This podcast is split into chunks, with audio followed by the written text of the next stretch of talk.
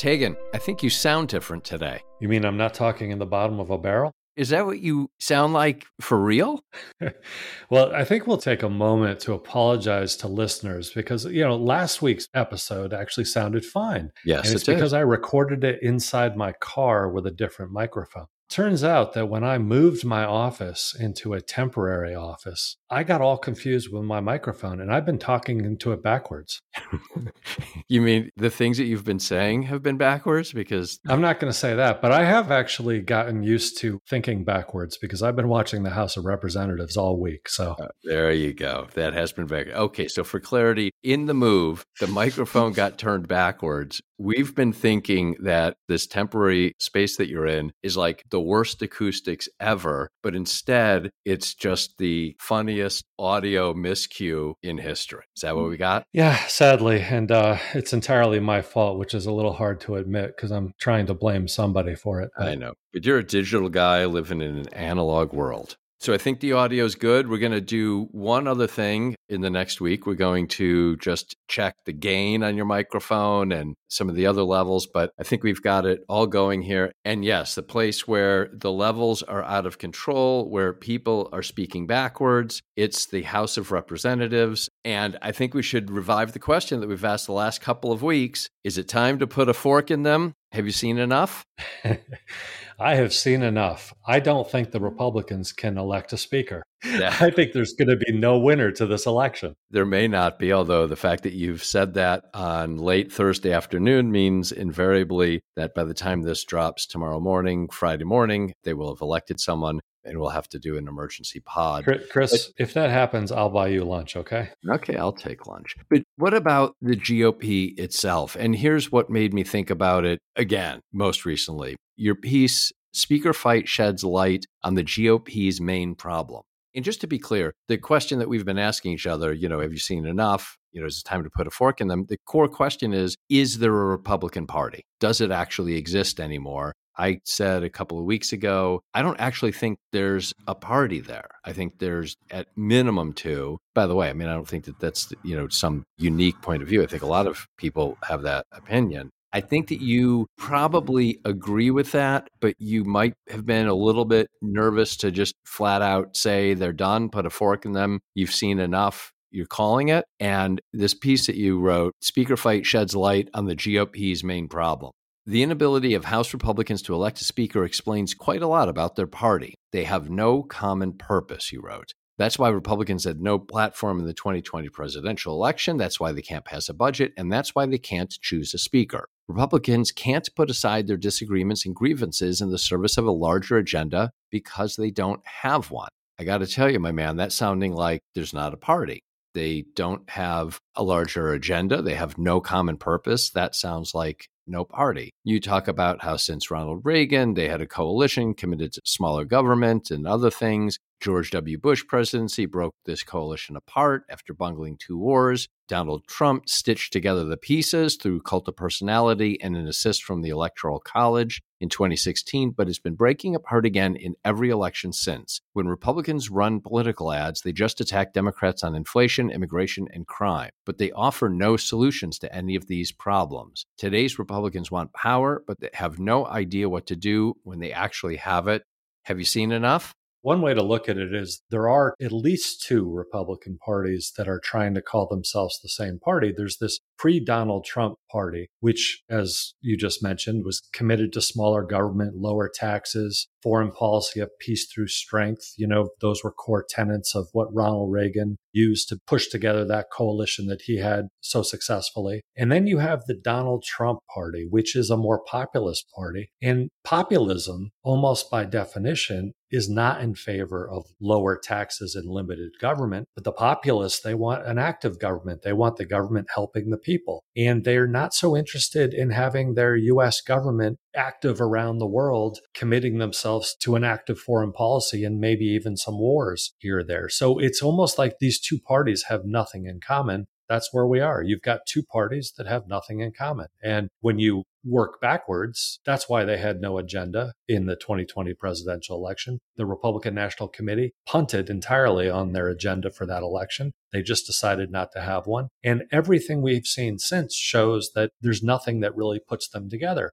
Go back to the 2022 midterm elections. There were campaign ads, and those campaign ads against Democrats, they complained about high inflation. They pointed out the problem with immigration, and they pointed out the fact that crime was so high. But nowhere did any of those ads offer solutions to any of these problems. That's really indicative of this party. They know what to attack, they know where the problems are. And those are true problems that Democrats face because Democrats hold control of the White House right now. But Republicans don't have an answer for that. And so, because there's no agenda, there isn't a single bill that they can put forward right now that they're eager to vote on. And so when they get in a room, as they have for many of the last two weeks, trying to figure out who their speaker is going to be, there's nothing that they want to pass that forces them to put aside their disagreements and grievances. And so here we are. We have two sides of a Republican Party that really don't agree on very much. And I have an idea. Why don't we elect the guy as speaker who's never actually passed a piece of legislation in his entire time in the House? I mean, it's like the West Wing, Chris. You couldn't make this script up. The reason he hasn't passed a piece of legislation is he's never been able to pull together a coalition. And we're and talking about that, Jim Jordan, by the way. We're talking about Jim Jordan, but that is entirely the speaker's job. So say what you want about Kevin McCarthy. Was he a good speaker or a poor speaker? He did manage to piece together a coalition. It was a very weak coalition, which is why it all fell apart. But he pieced together a coalition. And how did he do it? He appointed conservatives to the Rules Committee. He gave the people who were opposed to him everything he could think of in order to finally get the votes. It took him 15 rounds and he pieced together that coalition, but at least it was a coalition that lasted, you know, nine or 10 months. Jim Jordan is not even able to piece together as many votes as Kevin McCarthy did. It's a pointless exercise at this point unless there's something cataclysmic that comes along that forces Republicans' hand to actually elect a leader, I don't see Jim Jordan becoming the speaker. So let's talk about forcing the hand because on, on the one hand, we're all watching it and it's not funny, but it's funny, but it's not funny. And they keep having these votes and can't elect anybody. And it's bad comedy. But if you care about things actually getting done, it's not funny at all. And you can talk about, as you did a moment ago, that they run ads, campaign ads, political ads about immigration or crime or something like that. Well, okay, they're not solving immigration right now, unfortunately. That's a real serious issue. It really does need to get solved. But what about things that need to happen in the next week? or the next three weeks. Ukraine Israel funding, for example you know, another potential government shutdown just trying to keep government funded. Do we just keep McHenry in the seat and he gets it done? Do they just keep renewing that? Like, literally, how does anything get passed? Well, so I'm not sure if even you are up to speed. I know you've just gotten off a plane, Chris, but Patrick McHenry is not going to get those powers that he needs. So that was a proposal that was put forward earlier today. We're recording on Thursday. And that was a proposal that was put forward by Jim Jordan. Many people thought it was an interesting ploy by Jordan to buy some time so that he could buy a few more weeks uh, and be able to try to twist the arms of these holdouts and finally convince them to vote for him for speaker. Most people thought, well, this is a logical solution. We already have a guy sitting in a chair. We'll give him the powers that he needs, you know, in order to at least pass some legislation, at least pass funding for Israel, pass funding potentially for Ukraine. And obviously, there's the government shutdown. But what happened was in a four hour meeting on Thursday afternoon, everything unwound. One lawmaker, Pat Fallon from Texas, said that by the end of the meeting, two thirds of the House Republican conference opposed the entire idea of having this caretaker speaker, Patrick McHenry. They realized the only way they could possibly do it is with Democratic votes. And because there was going to be enough conservatives who would never vote for this caretaker speaker. So, what do you think the Democrats were doing? They were also meeting privately and they were talking about the concessions that they might make. The fact that they would want to pursue a spending bill at the same levels that they agreed to in the debt limit deal, that they would be a guaranteed vote on funding for Ukraine and Israel, and that they would also ensure that no Republican who voted to reject the 2020 presidential election votes was able to be speaker. And they also wanted to make sure that that speaker, a corollary to that is that that speaker would not be Jim Jordan. So the Democrats were going to ask for all of this in order to get this caretaker speaker, and Republicans absolutely went ballistic. By all reports, it was a very ugly meeting. Kevin McCarthy and Matt Gaetz got into a shouting match. One other congressman, Michael Bost, lunged at Matt Gaetz, apparently. I mean, these guys can't manage their own meetings, let alone the House of Representatives.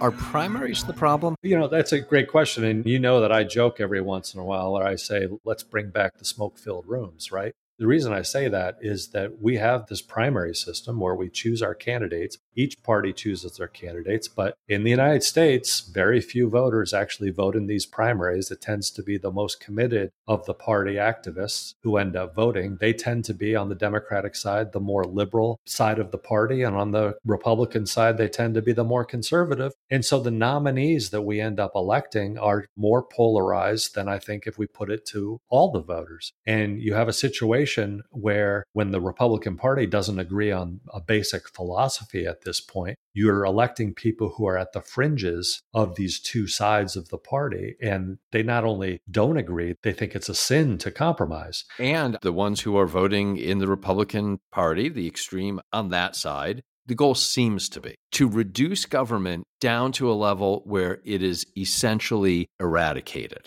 I mean, this goes back to the piece that we were talking about at the beginning. There's not a platform. They don't stand for something that they want to accomplish. They stand for things that they don't want to get done that's the extreme on that side. We can talk about the extreme on the left as well, because there is a left wing and they have certain goals. Those goals, I would say, though, are four things to get done that then you can either agree with or disagree with. But that side of the party is in the business of trying to govern, of desiring government to take action on behalf of constituents and of citizens. And then you can have a discussion of, you know, which of those ideas you agree with or don't agree with. But if the representatives who comprise the House are at risk of being primaried, there's a real challenge around who can actually run can you have then a House of Representatives filled with public officials who are looking to govern? And I want to make one other point on this. The challenge that primaries are creating to the system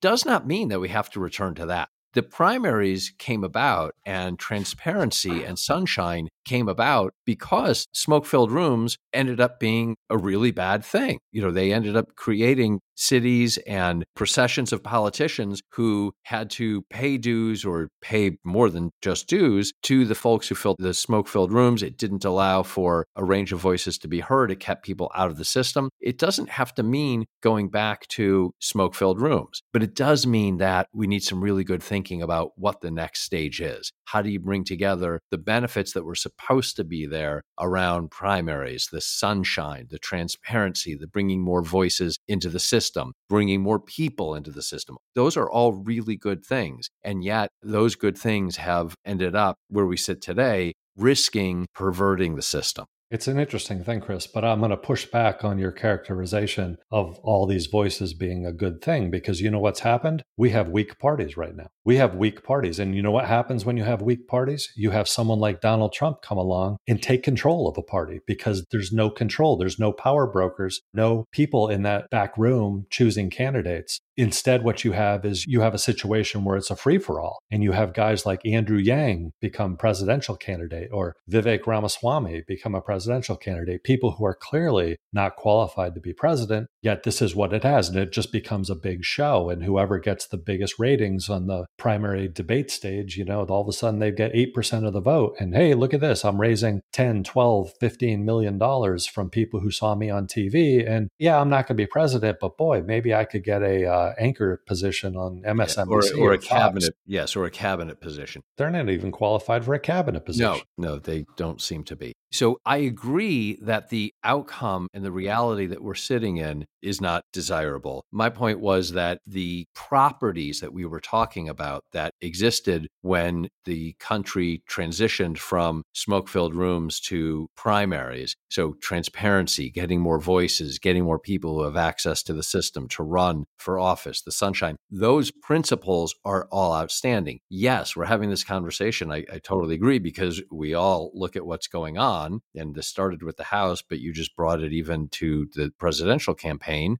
we can look at what's going on and say, whoa, whoa, whoa, this doesn't feel like a stable system. This feels really unstable. I don't think the answer is going back to smoke filled rooms. I'm saying we need the next evolution of where things are going. My question to you, I guess, would be Would you go back to smoke filled rooms right now? Do you feel like we're in such a dire situation that, you know what? Yes, you would go back to smoke filled rooms. Or do you feel like we need to figure out as a society what that next stage is? It's an interesting question. Obviously, you have two different parties with two very different takes on this problem. So you've got the Democratic Party, and when Nancy Pelosi was Speaker, she was a very strong speaker. You had plenty of diversity in the Democratic Party. You had people from all walks of life that represented districts in the Democratic Party when she was Speaker. One thing that Nancy Pelosi would never do, though, is she would never let her most vulnerable members vote against their interests because she knew if she did so, they would simply lose their elections. And, you know, she was famous for saying, just win, baby. You know, if you need to criticize me to win, then do it. Let's go. We just want to win to, in order to keep our majority. You look at the Republicans, look at the 14 Republicans who represent districts that Joe Biden won back in 2020. What they were asked to do this week, and they've been asked to do it two times already, is vote for Jim Jordan,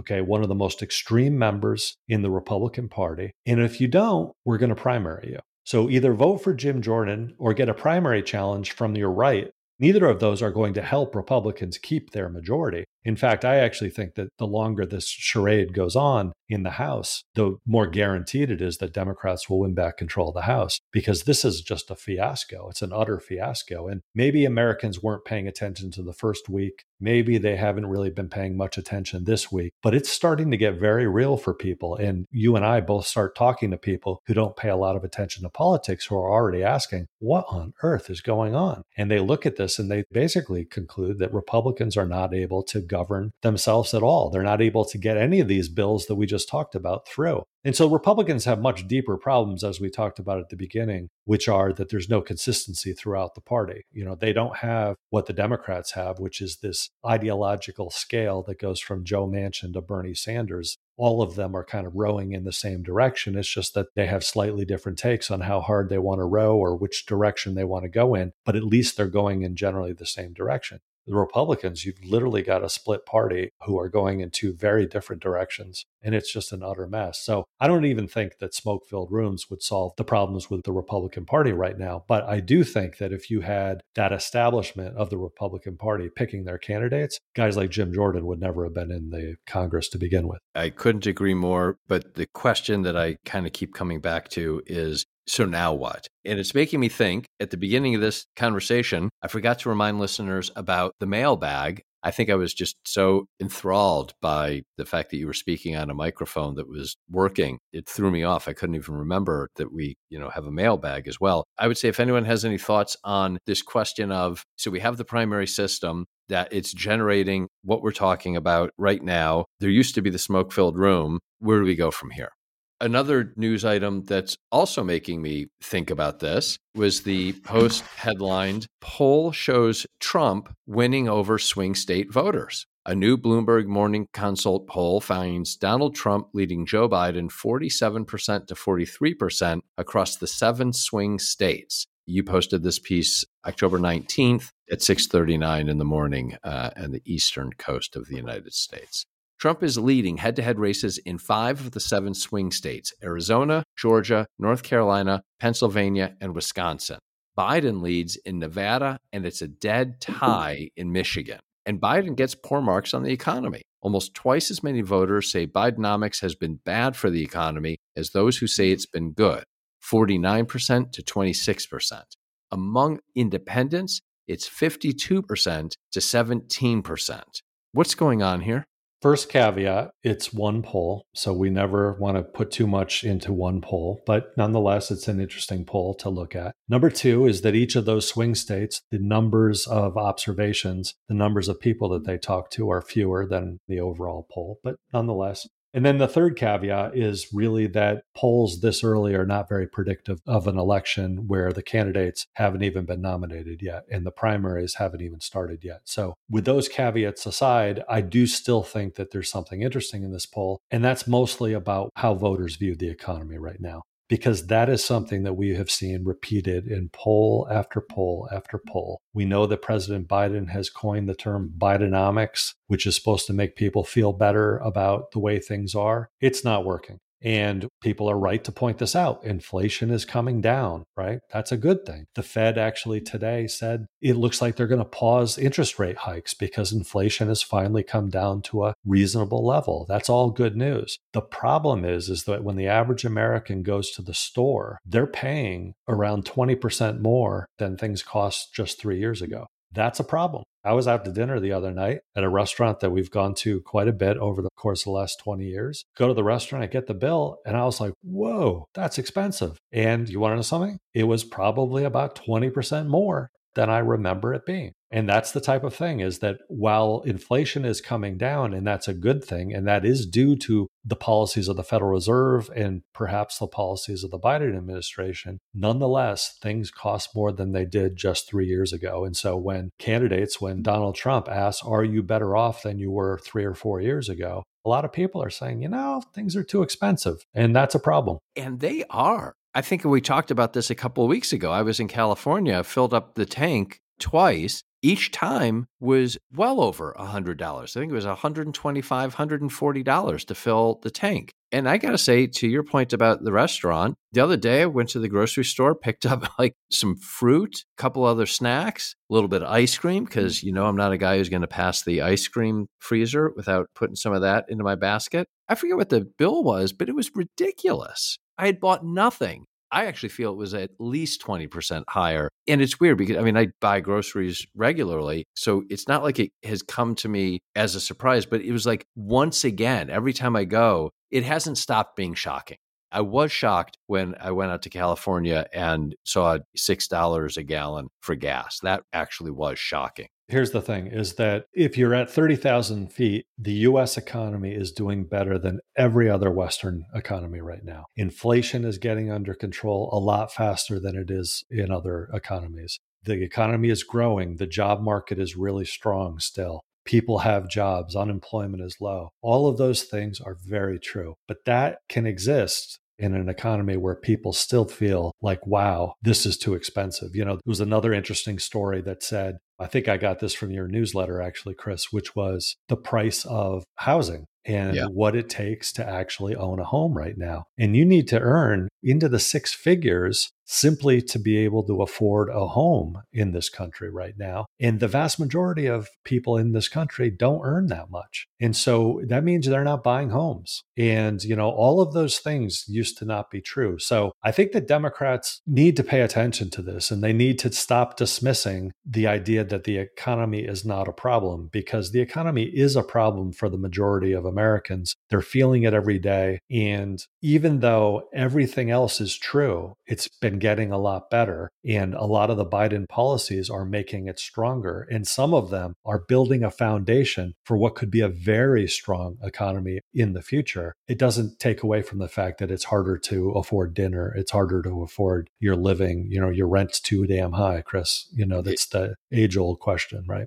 How about 8% mortgage rates? That's what makes a house impossible I mean, for many people to afford. yeah, know? yeah, it is a problem. And I think that you are right. I think that Democrats have been too reflexively defensive about the economy's great because, look, it could have gone out of control. You got to give credit where it's due. Inflation spiked. It went way above what anyone would want or what was sustainable, but it has come back down. However, it's left the realities that we've talked about. And yes, Democrats at their peril will ignore the fact that the economy, and it just makes them feel out of touch, makes them feel like, you know what, actually, now that we're talking about it, it reinforces the negative stereotype of elitism that they're not in touch. Well, you know, keep in mind a year ago, most economists were predicting that we would today at the end of 2023 that we would be in recession. Well, that didn't happen. You know, the fact that that didn't happen really is due to some very strong economic stewardship by our political leaders, and Joe Biden takes a lot of credit for that. But the same can be true that people are hurting. And while Biden does show that he understands that when you have auto workers on strike and he'll go on the picket line and he'll feel their pain to use the Bill Clinton line and he'll understand their concerns, that is tremendous. But it's really more than just union workers. It's really every American is going to the restaurant, is going to the gas station, and is feel like, wow, it's taking a lot of money just to be able to afford the lifestyle that I had just three years ago. Yeah. Well, my solution is if it comes down to a choice, I'm going to skip the gas and I'm going to go for the ice cream. Talk to you next week, Taegan. See you, Chris.